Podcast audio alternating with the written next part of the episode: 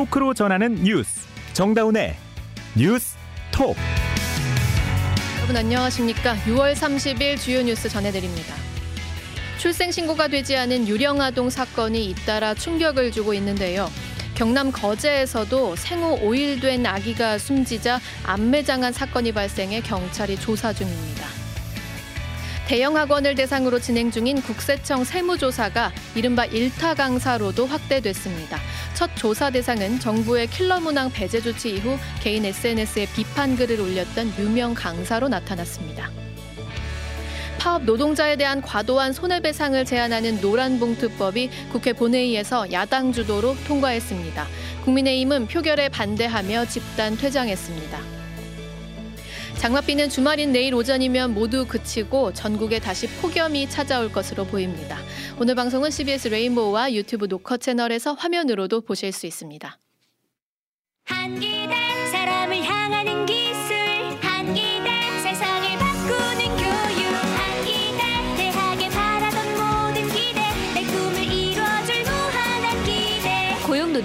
설립한 실사고 시형 인재 양성대학 한국기술교육대학교 어제까지 쏟아지던 비가 주춤하면서 수도권에는 다시 찜통 더위가 찾아왔습니다.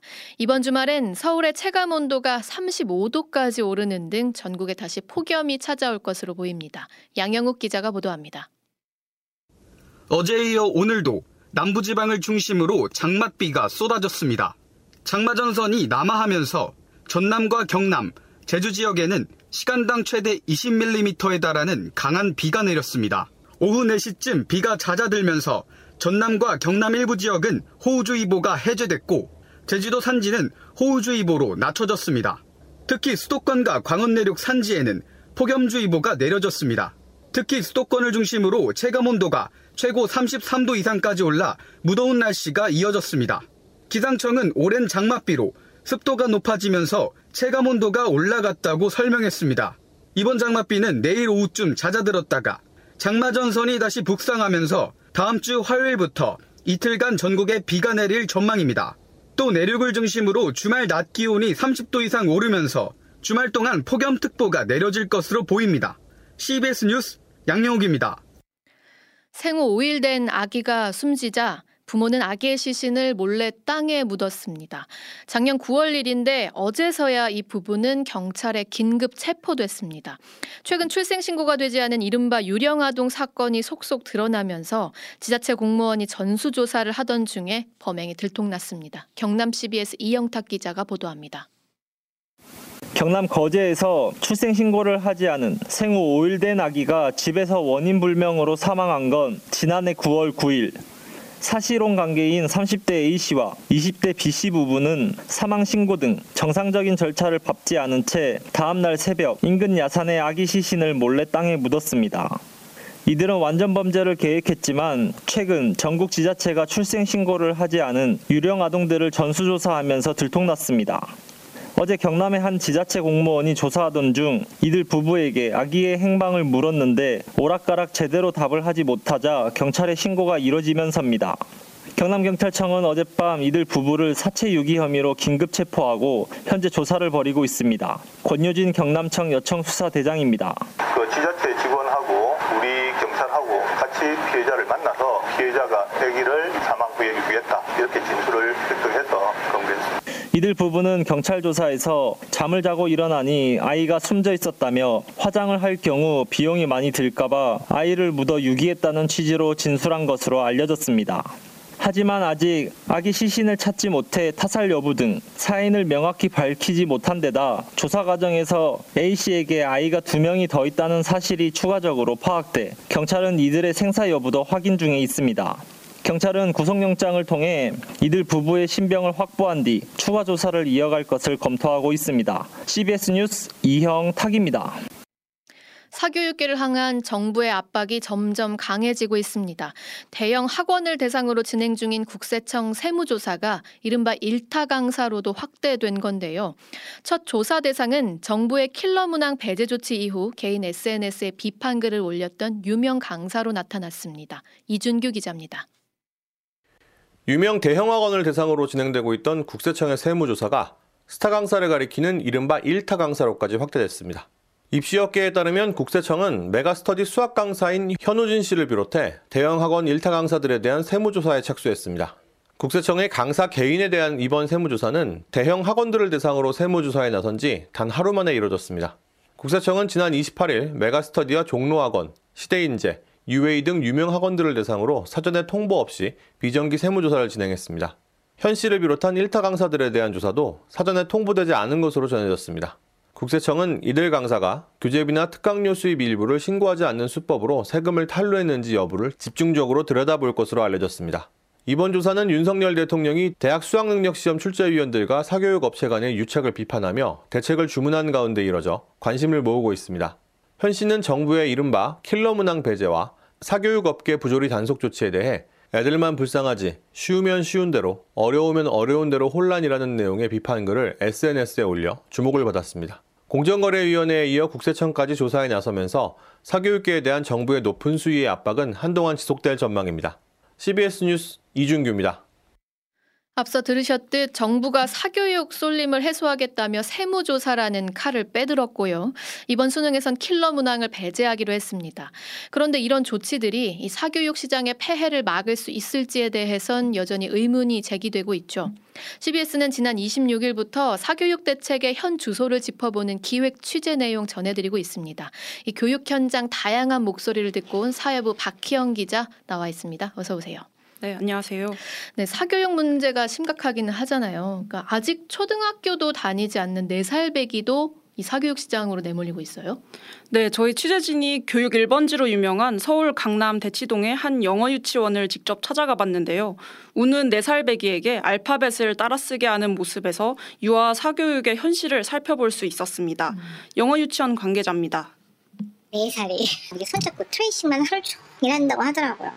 애기들이잖아요. 사실 아이들이 양력이 없으니까 이걸 잡고 막 이렇게 트레이싱 연습을 열 번씩 울면서 한- 울면서 한대요. 네, 이곳은 한 달 수업료만 최소 170만 원인데 이조차도 자리가 없어 줄을 선다고 합니다. 4살 아이에게 한 달 수업료가 170만 원이요. 허, 엄청 비싸네요. 근데 초등학교 때부터 의대 입시를 준비하는 반도 있어요? 네, 대치동에선 초등학생을 대상으로 하는 의대반도 이젠 흔한 풍경입니다. 안정적이고 높은 소득을 보장하는 의대 쏠림 현상이 심화된 대학 입시 현실을 반영한 듯한데요. 이곳에선 10살도 되기 전에 의대 입시를 준비한다고 합니다. 그 2학년만 3학년부터 달려가는 엄마들이 있는데 그때는 이제 달려가는 게 맞죠. 지금 4학년인데 근데 막 수원해요 수원. 수원은 고등학교 때 제가 배웠던 것 같은데 맞나요? 네, 초등학생에게 이제 고등학교 수학을 선행학습 시키는 건데요. 이른바 명문대와 의대 등의 입시 경쟁이 치열해지면서 학부모의 불안을 겨냥한 사교육 마케팅의 대상 연령대가 점점 낮아지고 있습니다. 실제로 지난해 초등학교 사교육비 증가율은 13.4%로 중고등학교를 제치고 가장 높았습니다. 그래서 정부가 사교육비 경감 대책을 내놓았는데 지금 사교육계 반응 듣고 오셨잖아요. 어떻습니까? 네, 정부가 수능을 5개월여 앞두고 서둘러 대책을 발표한 일이 정작 사교육 업계에선 학부모들의 불안 마케팅을 자극해준 호재로 작용하고 있었습니다. 어, 저희 취재진이 직접 대치동의 한 유명 입시학원에 학생으로 위장해 수업을 들으면서 학원과 반응을 살펴봤는데요. 수업 도중에 강사가 학생들을 안, 안심시키면서 한 말을 들어보겠습니다.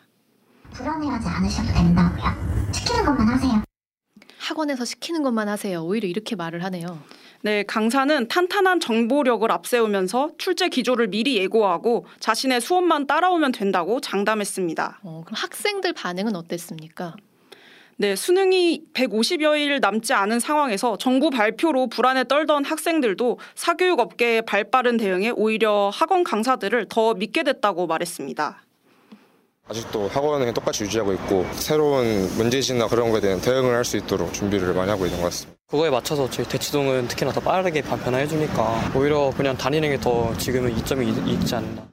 사교육 경감 대책이었는데 박희영 기자가 현장에서 돌아본 모습은 오히려 사교육을 부추기는 공포 마케팅으로 작용했다는 거네요.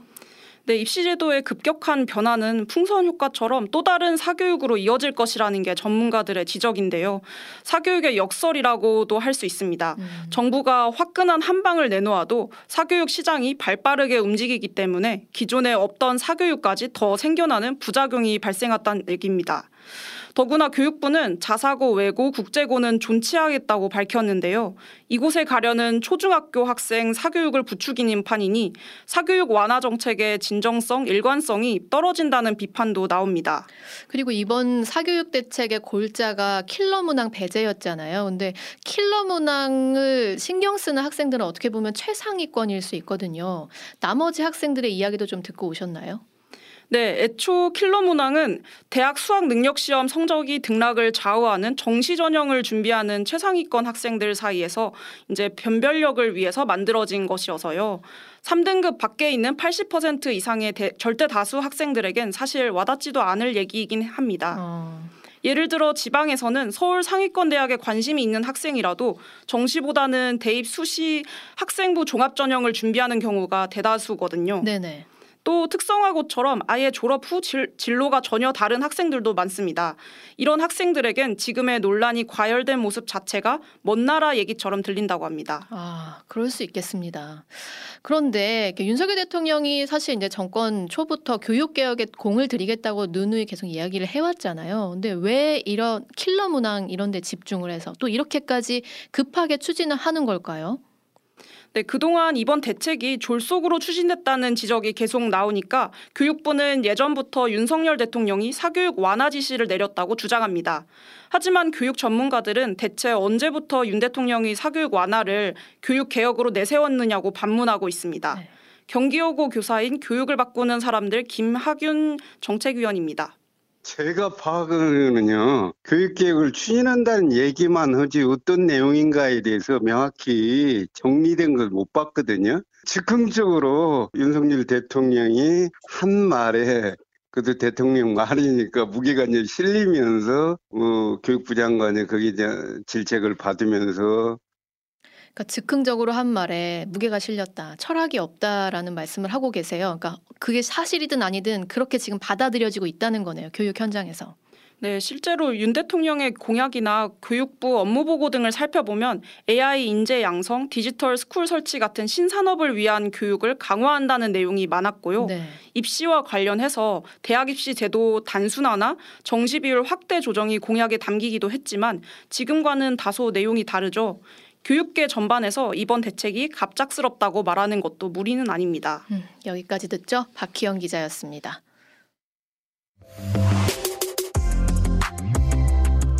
여러분은 지금 뉴스다운 뉴스 정다운의 뉴스톡을 듣고 계십니다.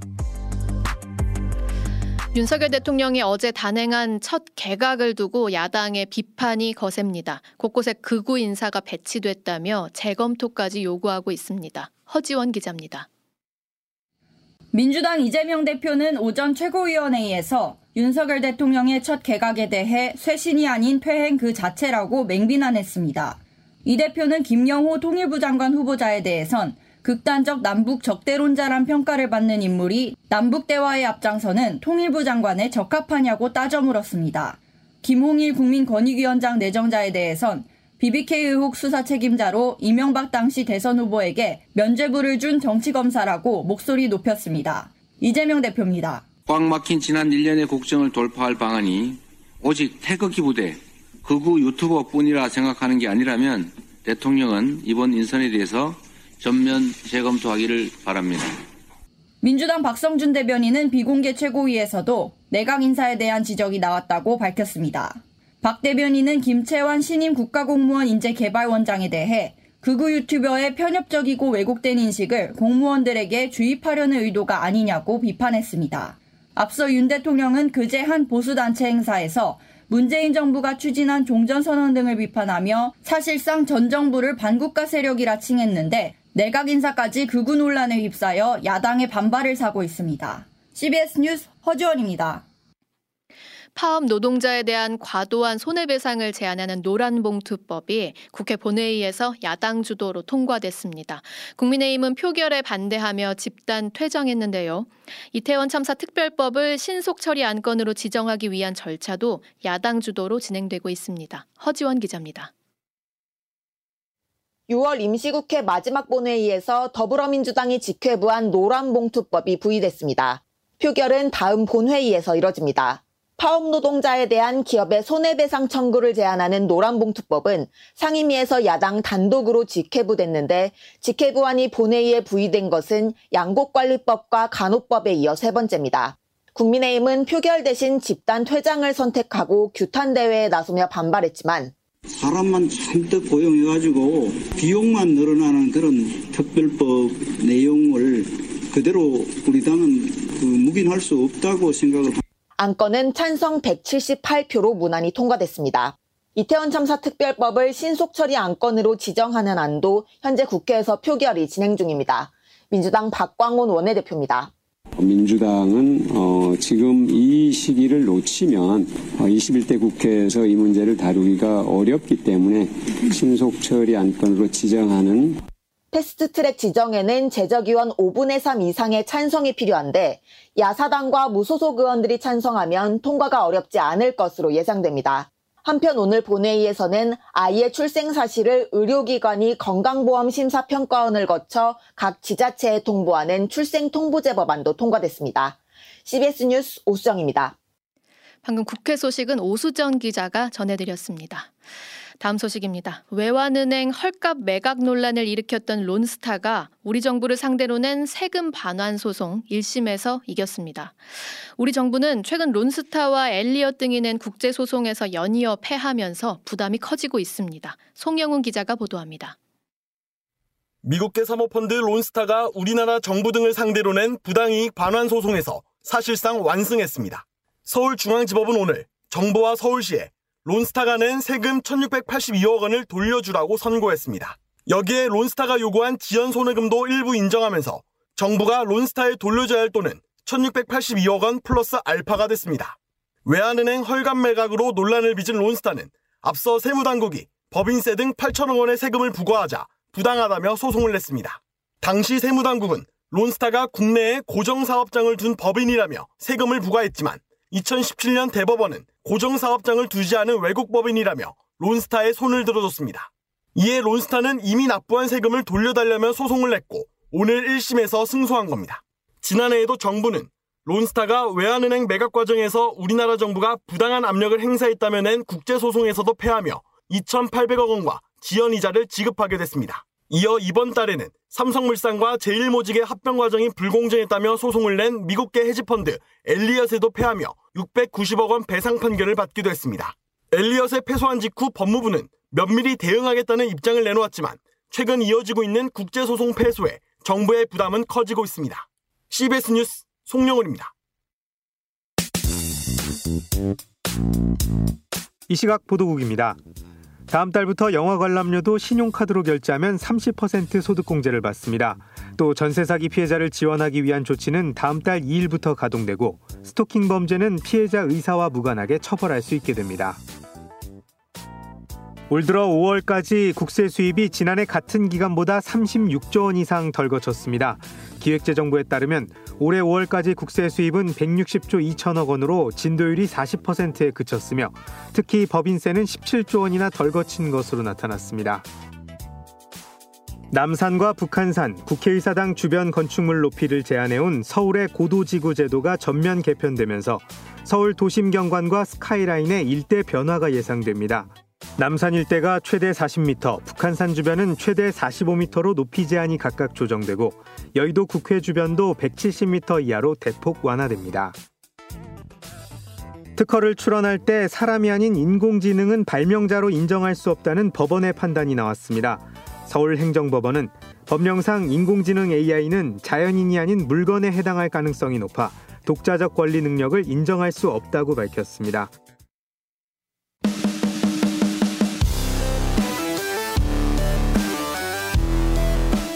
온라인 핫 이슈를 짚어봅니다. Attention 뉴스. Attention 뉴스 김동빈 기자 어서 오세요. 네, 안녕하세요. 네, 첫 번째 소식 뭔가요? 네, 첫 번째 소식은 좀 안타까운 사연인데요.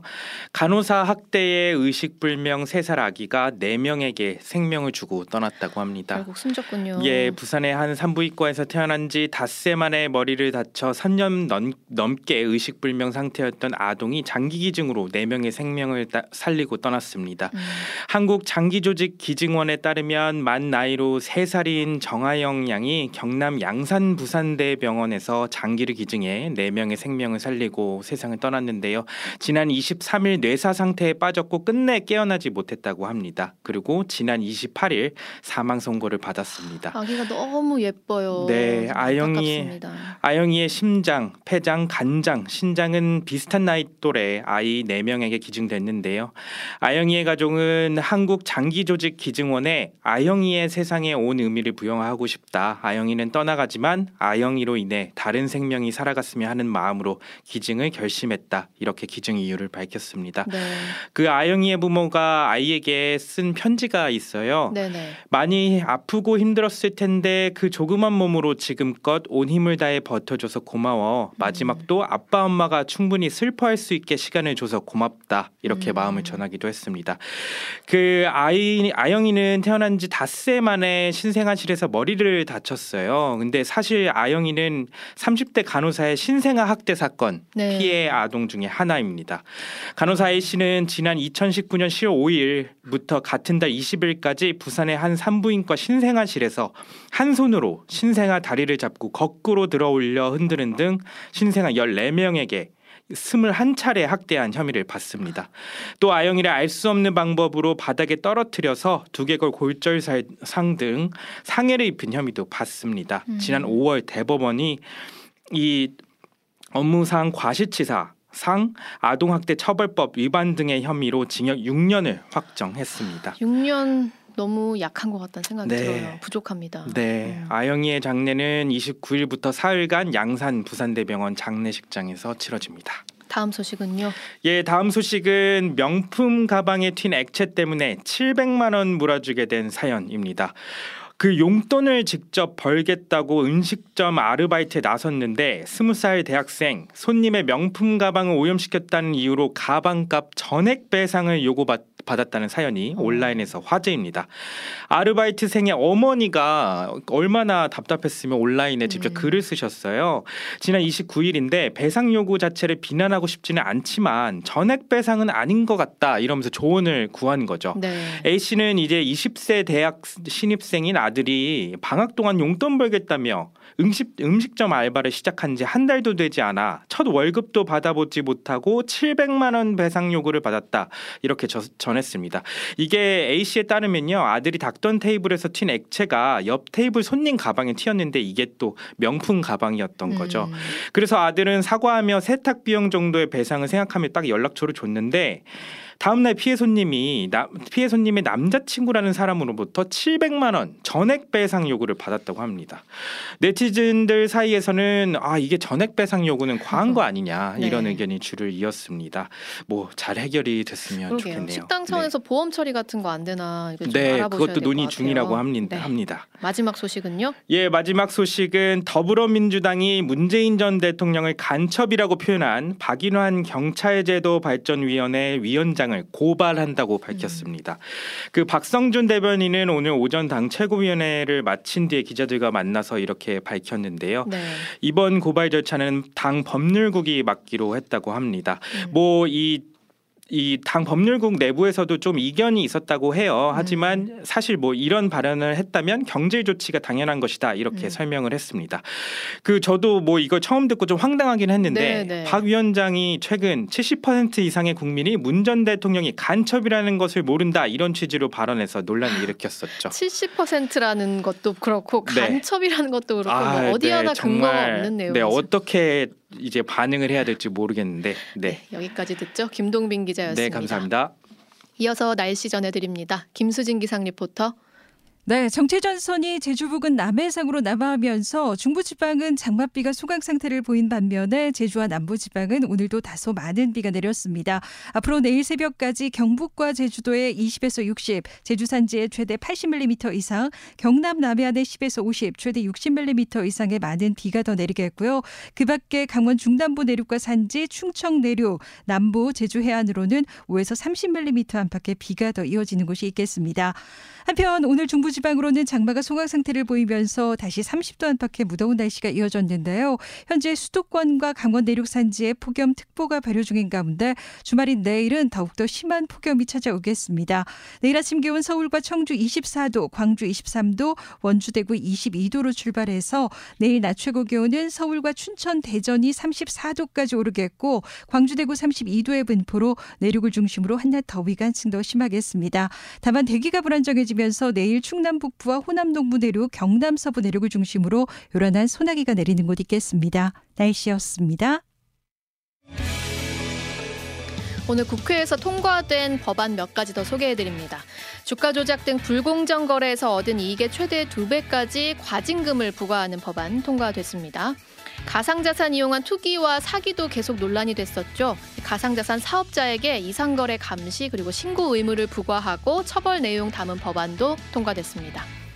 오늘 6월의 마지막 날입니다. 여러분 상반기 열심히 달리셨죠? 고생 많으셨고요. 오늘 정다운의 뉴스톡 여기까지입니다. 저희는 다음 주에 다시 뵙겠습니다. 고맙습니다.